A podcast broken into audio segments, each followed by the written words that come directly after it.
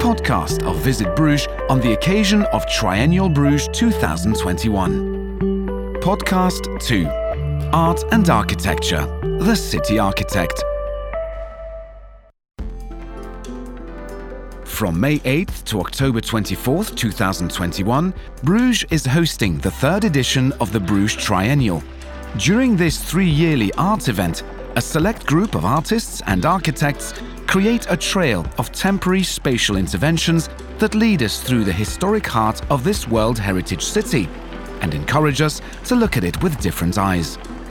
To help us fully appreciate the Bruges Triennial and this year's theme, Trauma, this five part podcast series takes us on a voyage of discovery through a possible version of Bruges history and peeks behind the facades of Bruges art and architecture. In this second episode, architecture becomes our connecting thread. How do we maintain the human scale of such a historically important city? How do we balance our precious historical heritage with contemporary architecture?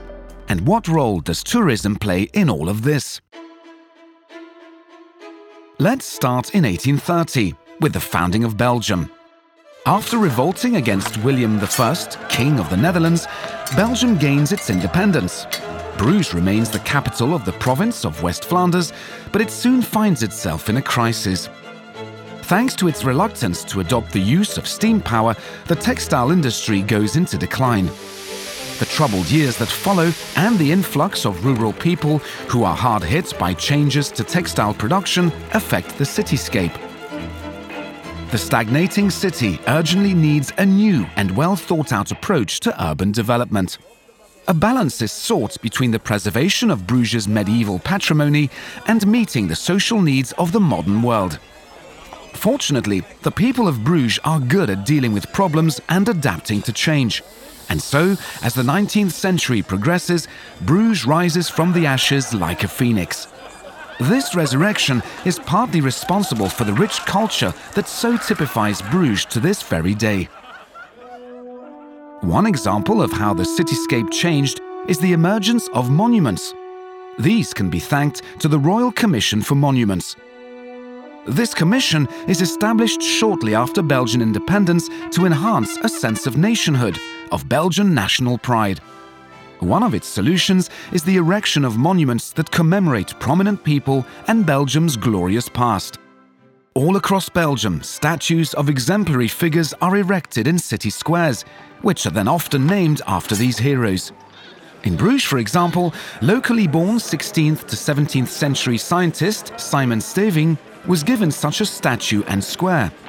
And in 1856, the brilliant painter Jan van Eyck was given a statue on Jan van Eyck Square, which back in the day was the epicenter of Bruges' golden age. Bruges politicians keep a very close eye on the city's economy. In the late 19th century, they pay particular attention to preserving the medieval city centre and improving its accessibility. They have meanwhile realised the tourist potential of these historical assets. The street layout is also overhauled. City architect Jean Brunon Rudd takes some inspiration for this from the work of the architect Haussmann, who was thoroughly renovating Paris. But it's not until after 1860, when the neo Gothic architectural style arrives from England, that Bruges finally shakes off its medieval straitjacket. One of the most important prominence of Bruges' Gothic revival is the city architect Louis de la Censerie, a former student of Jean Brunon Rudd. De la Censerie takes a dual approach to embellishing Bruges' cityscape. Firstly, he restores significant existing buildings, and secondly, he constructs complementary new ones. Among the buildings that De La Censerie restores are the Town Hall, the Basilica of the Holy Blood, the Burghers Lodge, the Church of Our Lady, and the Gruuthuse complex. He takes very great care to preserve attractive elements of the original building while simultaneously using his imagination to remove unwanted elements and incorporate new ones. Characteristics of de la Censerie's architectural interventions are their introduction of innovative construction techniques and their use of the stepped gables and dormer windows that now typify the Flemish Gothic.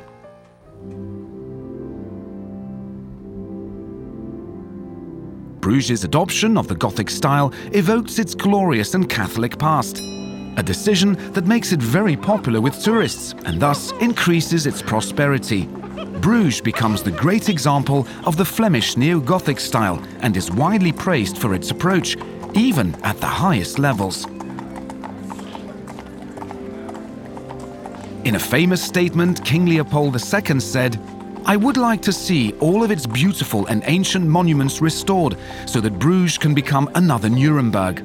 May the entire city become a vast and splendid museum so that no foreigner will ever visit Belgium without going to see it.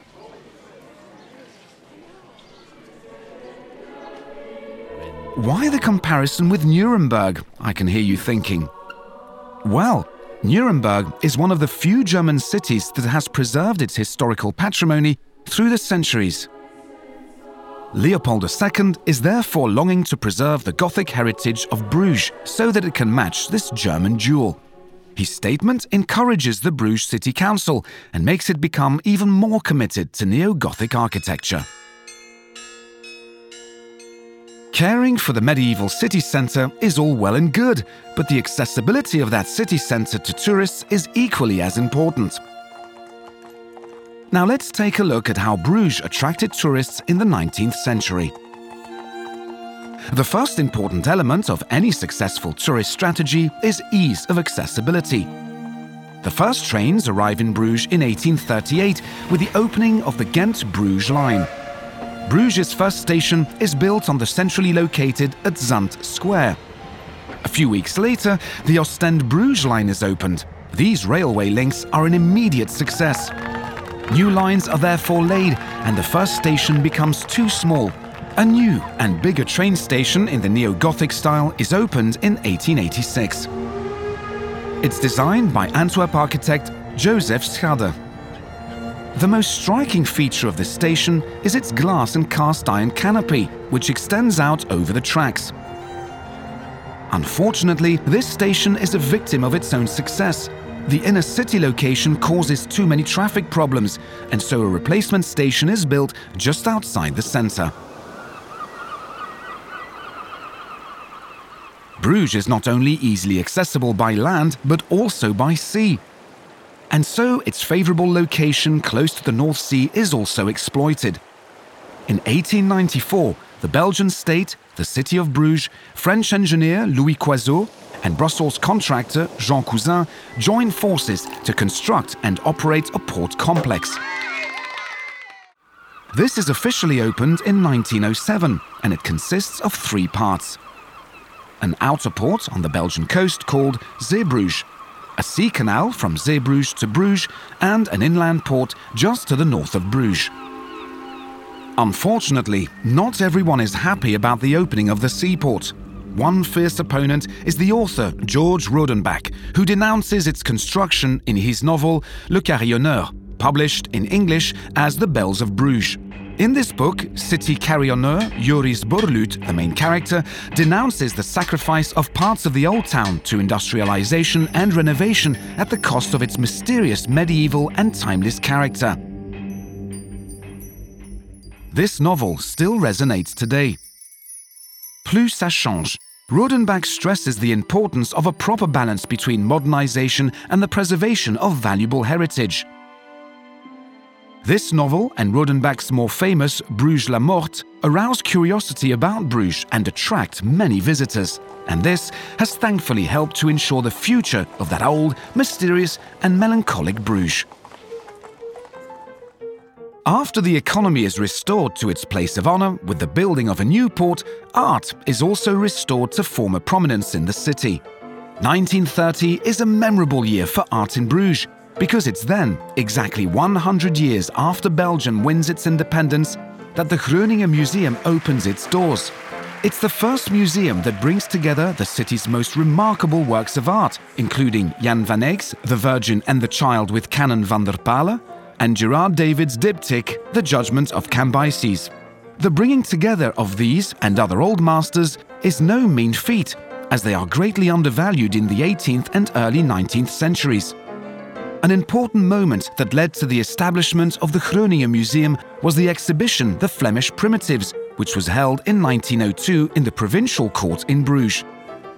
This exhibition sparks a new appreciation for the old Flemish masters and leads to calls for a dedicated museum. The donation of the Hieronymus Bosch triptych, The Last Judgment, to the city of Bruges gives added impetus to these calls. And what has meanwhile happened to the monuments that were so important to Bruges in the 19th century? How are people treating them nowadays? Well, in 1971, Bruges City Council introduces the concept of urban renewal and founds its Municipal Department of Conservation and Urban Renewal. And from then on, the preservation of monuments becomes priority. A year later, a structural plan is published, it's a master plan for ensuring a proper balance between preserving the historical character of the city and safeguarding its inhabitants' quality of life and right to work. This Yellow Bible, as it's commonly called, is still very relevant. The best example of its renovation vision is the Sinkhval district.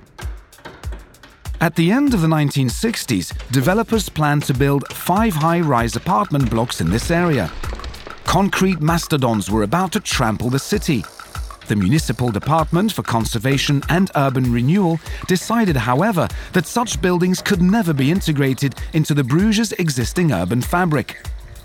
The City Council therefore bought the land and constructed a much smaller scale project consisting of a mix of terraced houses, patio homes, duplex apartments, and studios.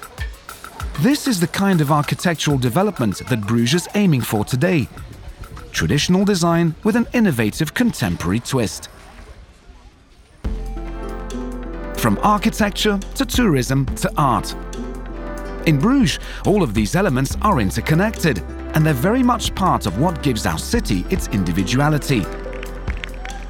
After World War II, an exciting new period dawns for the visual arts in Bruges. Numerous new galleries and art platforms, such as the Gallery Unicom, the Independent Cultural Forum Raaklijn, the Korenkelder, and The Bond are launched, featuring homegrown artists. But international artists are also given a prominent place. Their works can be seen in the Lege Ruimte, Bruges La Morte, Kunsthalle Loppem, and Cultuurcentrum Brugge. Unfortunately, most of these exhibition spaces are short lived. The Bruges public is not quite ready for the challenge of contemporary art. This is partly due to the lack of higher education and to the intellectual elite's pronounced preference for old art, preference shared by most of the tourists. The new millennium gives the visual arts a remarkable boost in Bruges. In 1998, UNESCO proclaims Bruges' Beguinage a World Heritage Site. A year later, it gives the same honour to the Belfry, but the crowning glory comes in the year 2000 when Bruges' entire historical inner city is awarded World Heritage status. Later, in 2009, the folkloric procession of the Holy Blood is granted intangible cultural heritage status. So, why does Bruges receive all these accolades? Well, firstly, Bruges has always taken great care of its architectural heritage and its medieval urban fabric. And secondly, it was the spawning ground of innovative artists, nowadays internationally renowned as the Flemish Primitives, and is home to many of their masterpieces. Bruges is thus more than worthy of its place at the cultural top table. And Bruges is going from strength to strength. In 2002, Bruges is named European Capital of Culture during its one year reign, Bruges focuses attention on its characteristic mix of the historical and the contemporary, with a number of striking architectural statements, such as Toyo Ito's pavilion in Burg Square, Jürg Conzett's ingenious bridge over the Coupure Canal, and the brand new concert hall on at Square.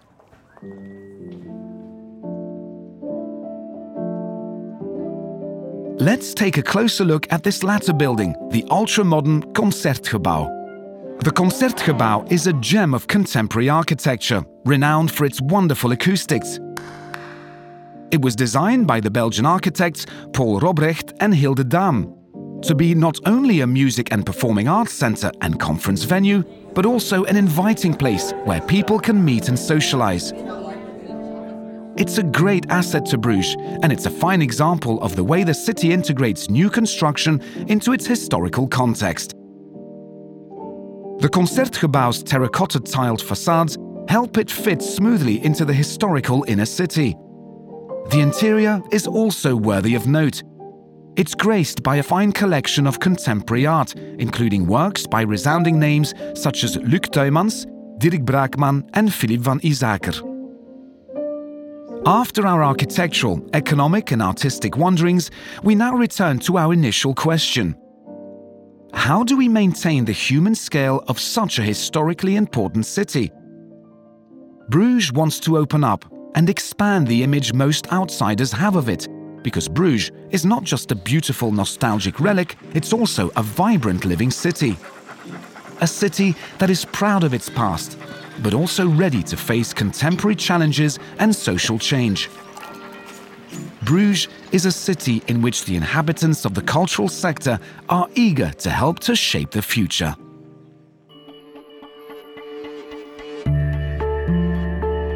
Find more information on www.triennalebruges.be.